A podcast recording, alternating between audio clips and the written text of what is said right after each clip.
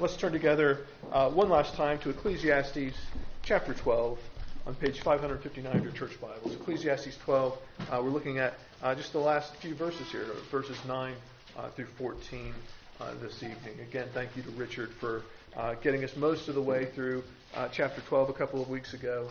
and we'll, we'll finish tonight. So if you're with us this morning at Grace Church, it was quite a long sermon.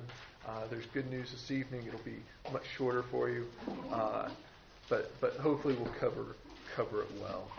Uh, and this is God's word from Ecclesiastes 12, beginning in verse 9, and reading through the end of the chapter.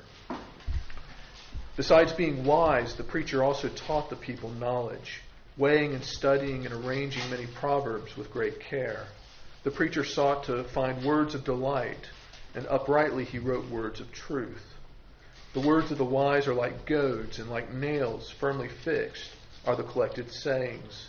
They are given by one shepherd. My son, beware of anything beyond these.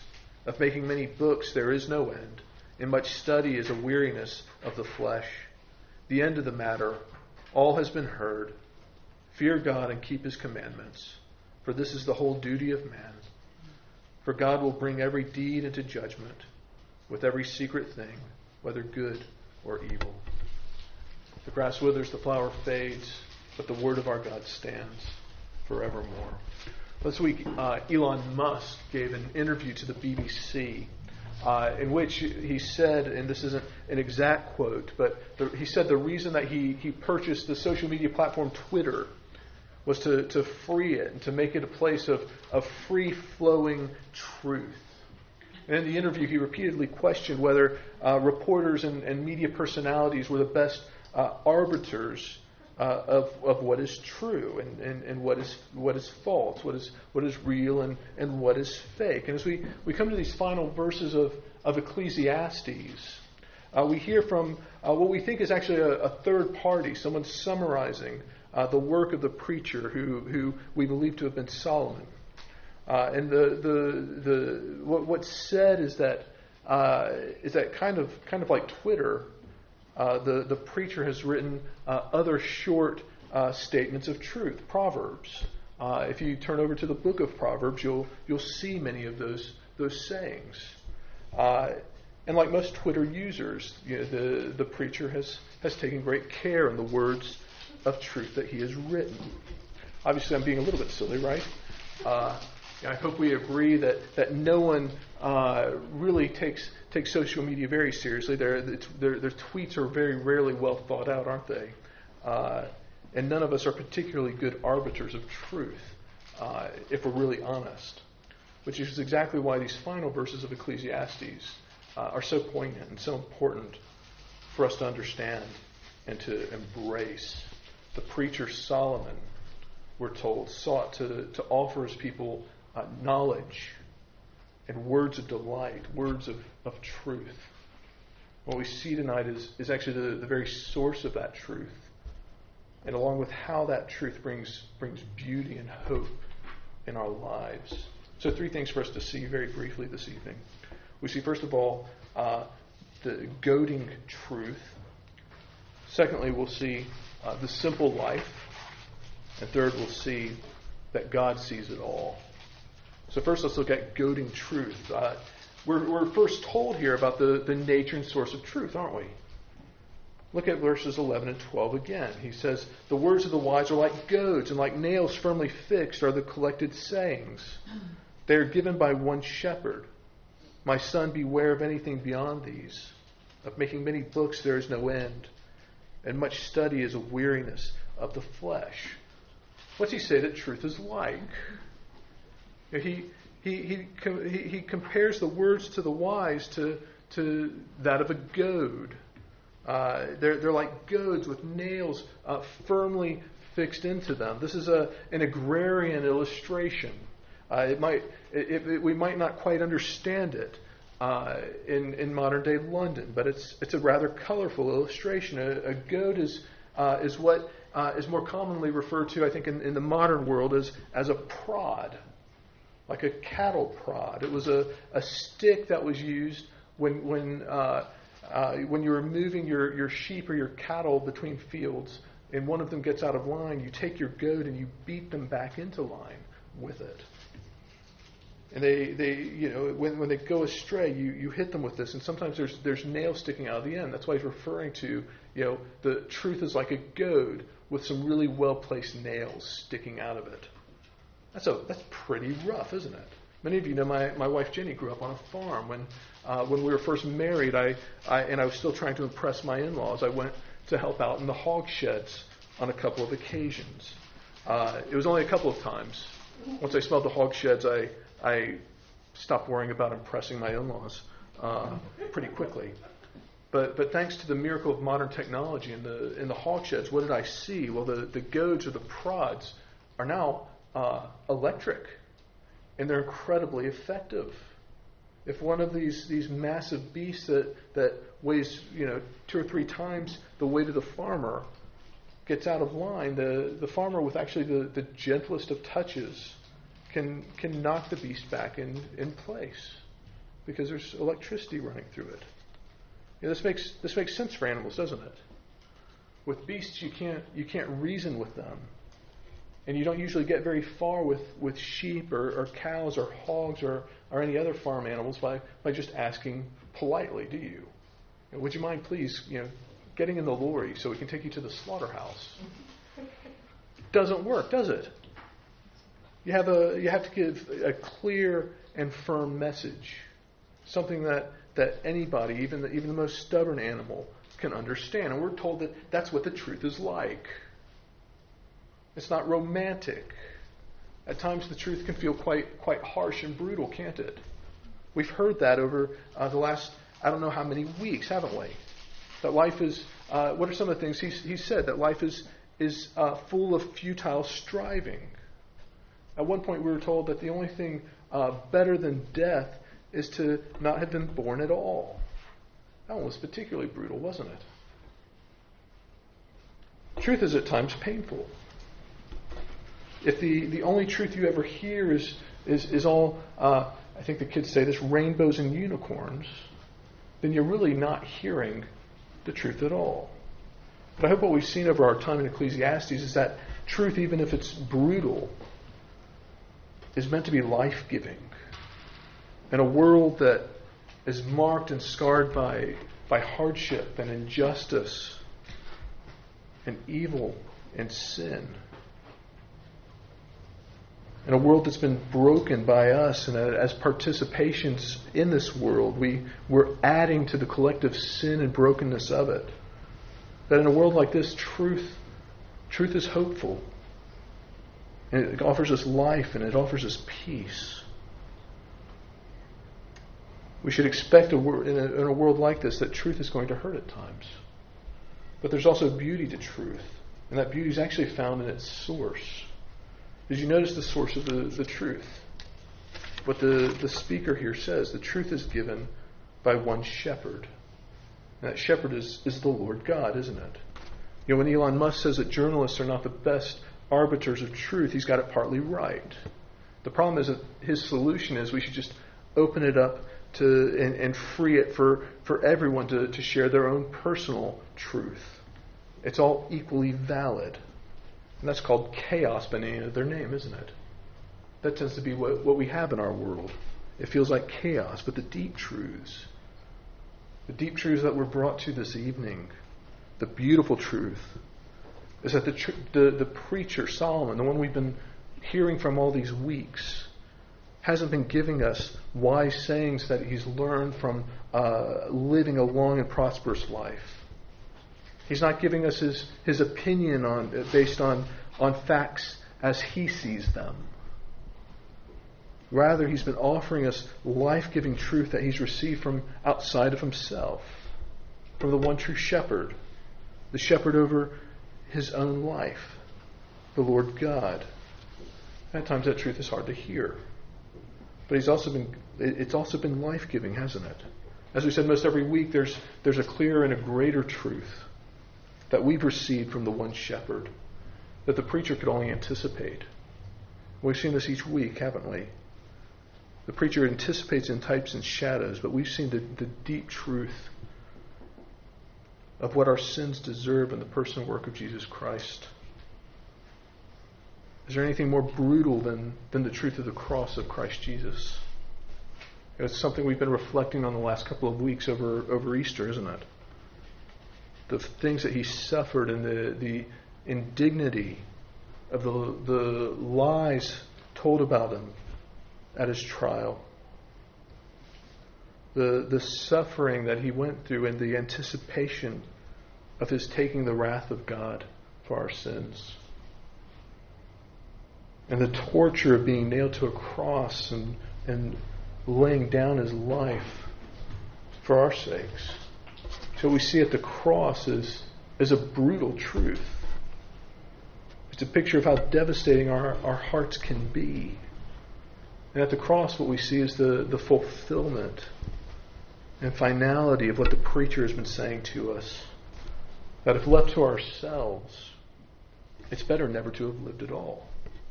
Because we're so full of, of injustice and, and sin and brokenness.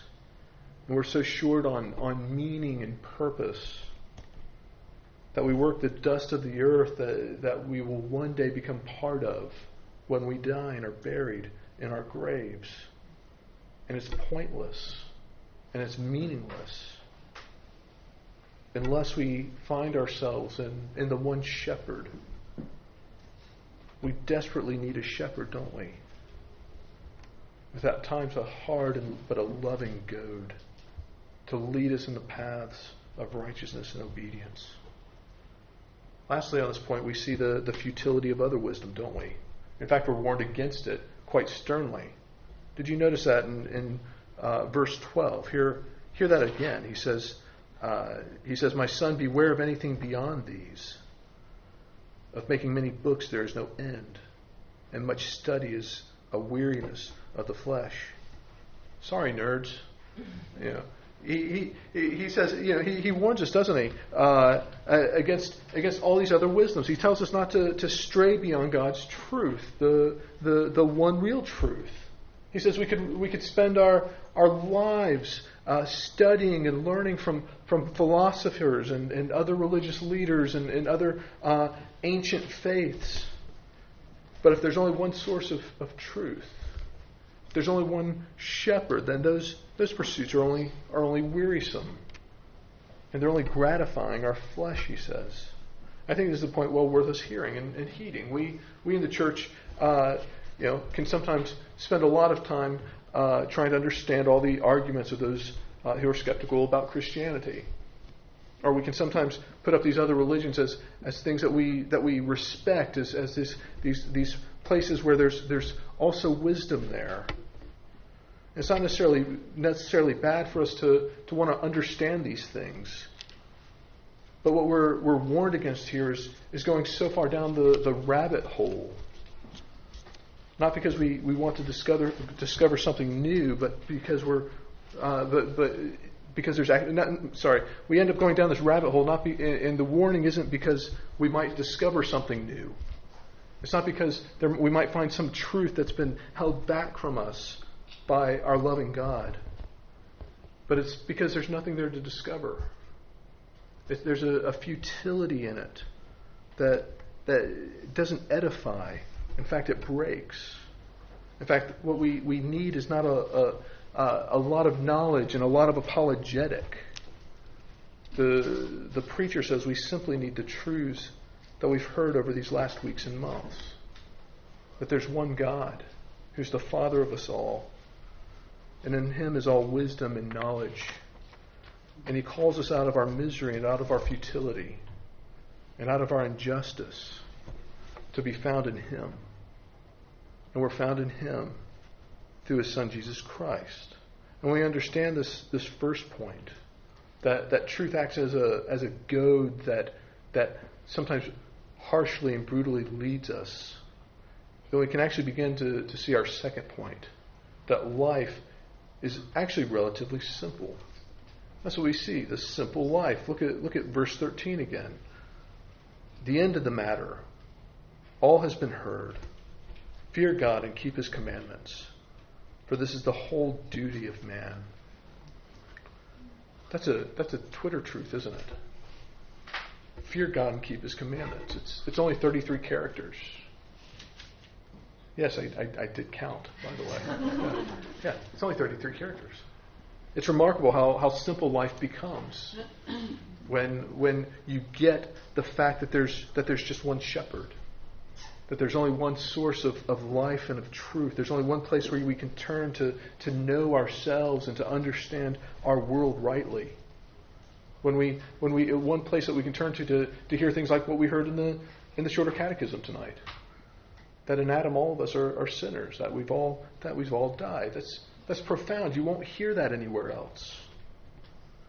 Those of you who were at, at Grace this morning heard uh, Jesus say say something very similar in his his summary of the law, didn't he? A very a very simple truth, a very simple calling. What's the the calling? Uh, what what pleases God? He said it to the Pharisees: Love the Lord your God with all your heart, soul, mind, and strength, and love your neighbor as yourself. You could probably tweak that one as well, but I didn't count the characters. But this is consistent, isn't it? what we see throughout the, the, the scriptures, it's, it's, consistent with some of the other proverbs, of, even that we've that, that Solomon wrote, where we're told that the fear of the Lord is the beginning of wisdom. You see, it all begins with the shepherd, doesn't it? Fear God and keep His commandments. It's simple, isn't it? That is until you've you've tried it. Then you re- realize how hard it really is, and that's that's the whole point fear God and keep His commandments. You know, it'd be easy for a, a short statement like that to, to become a, a mantra, wouldn't it? We could put it on a t shirt. We could try and, and hold one another accountable to it, couldn't we? You know, have you been loving God and keeping His commandments? And the honest answer to that for, for any of us, and, and even for Solomon himself, would have been nope. I've not feared God and I've not kept his commandments. I've not loved him the way I was meant to. And I've not kept his commandments perfectly. And the truth is, the harder I try, the more clearly I've seen that I'm, I'm not capable of it. See, there's days when there, there's, there's days when, when I think many of us aren't, aren't so sure we want to love God. He asks so much of us. And, and sometimes his, his truth feels quite brutal, doesn't it? It's hard to have a goad at your back. You know, God probably doesn't affirm uh, our lifestyle or, or, our life choices. He wants us to, to love our neighbors, but, but I'm not sure He's ever met my neighbors, or my spouse, or my flatmates, or my children. He wants me to love all these people? Fear God and keep His commandments. It, it sounds really great, doesn't it? That's much easier said than done, and that's that's a problem. It's a very big problem.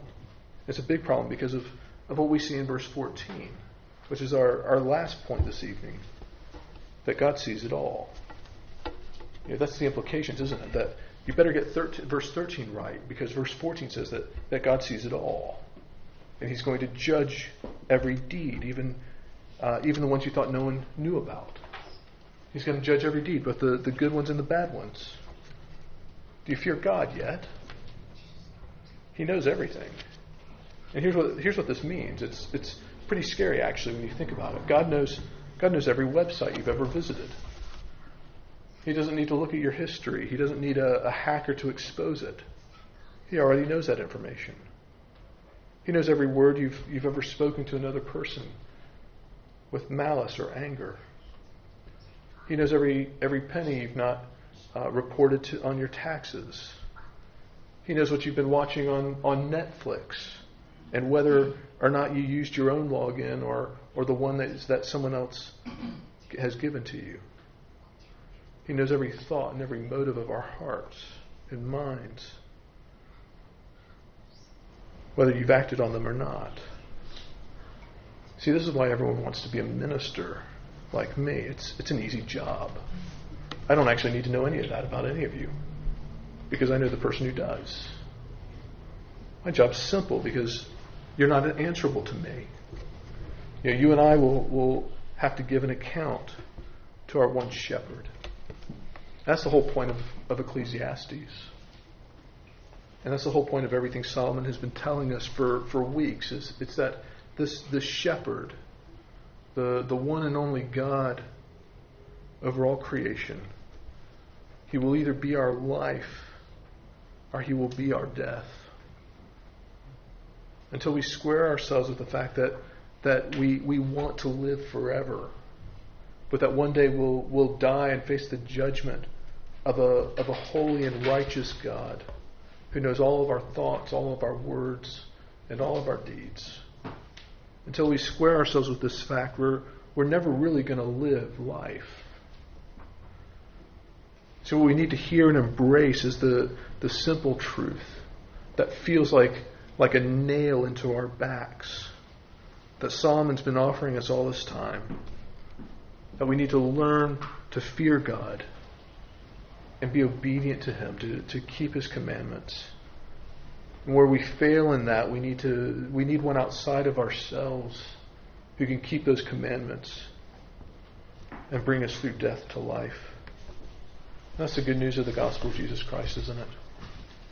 That's the good news for us this evening. There's there's one truth. And it's a simple truth that we were made to, to love, enjoy, fear, serve, and be obedient to God.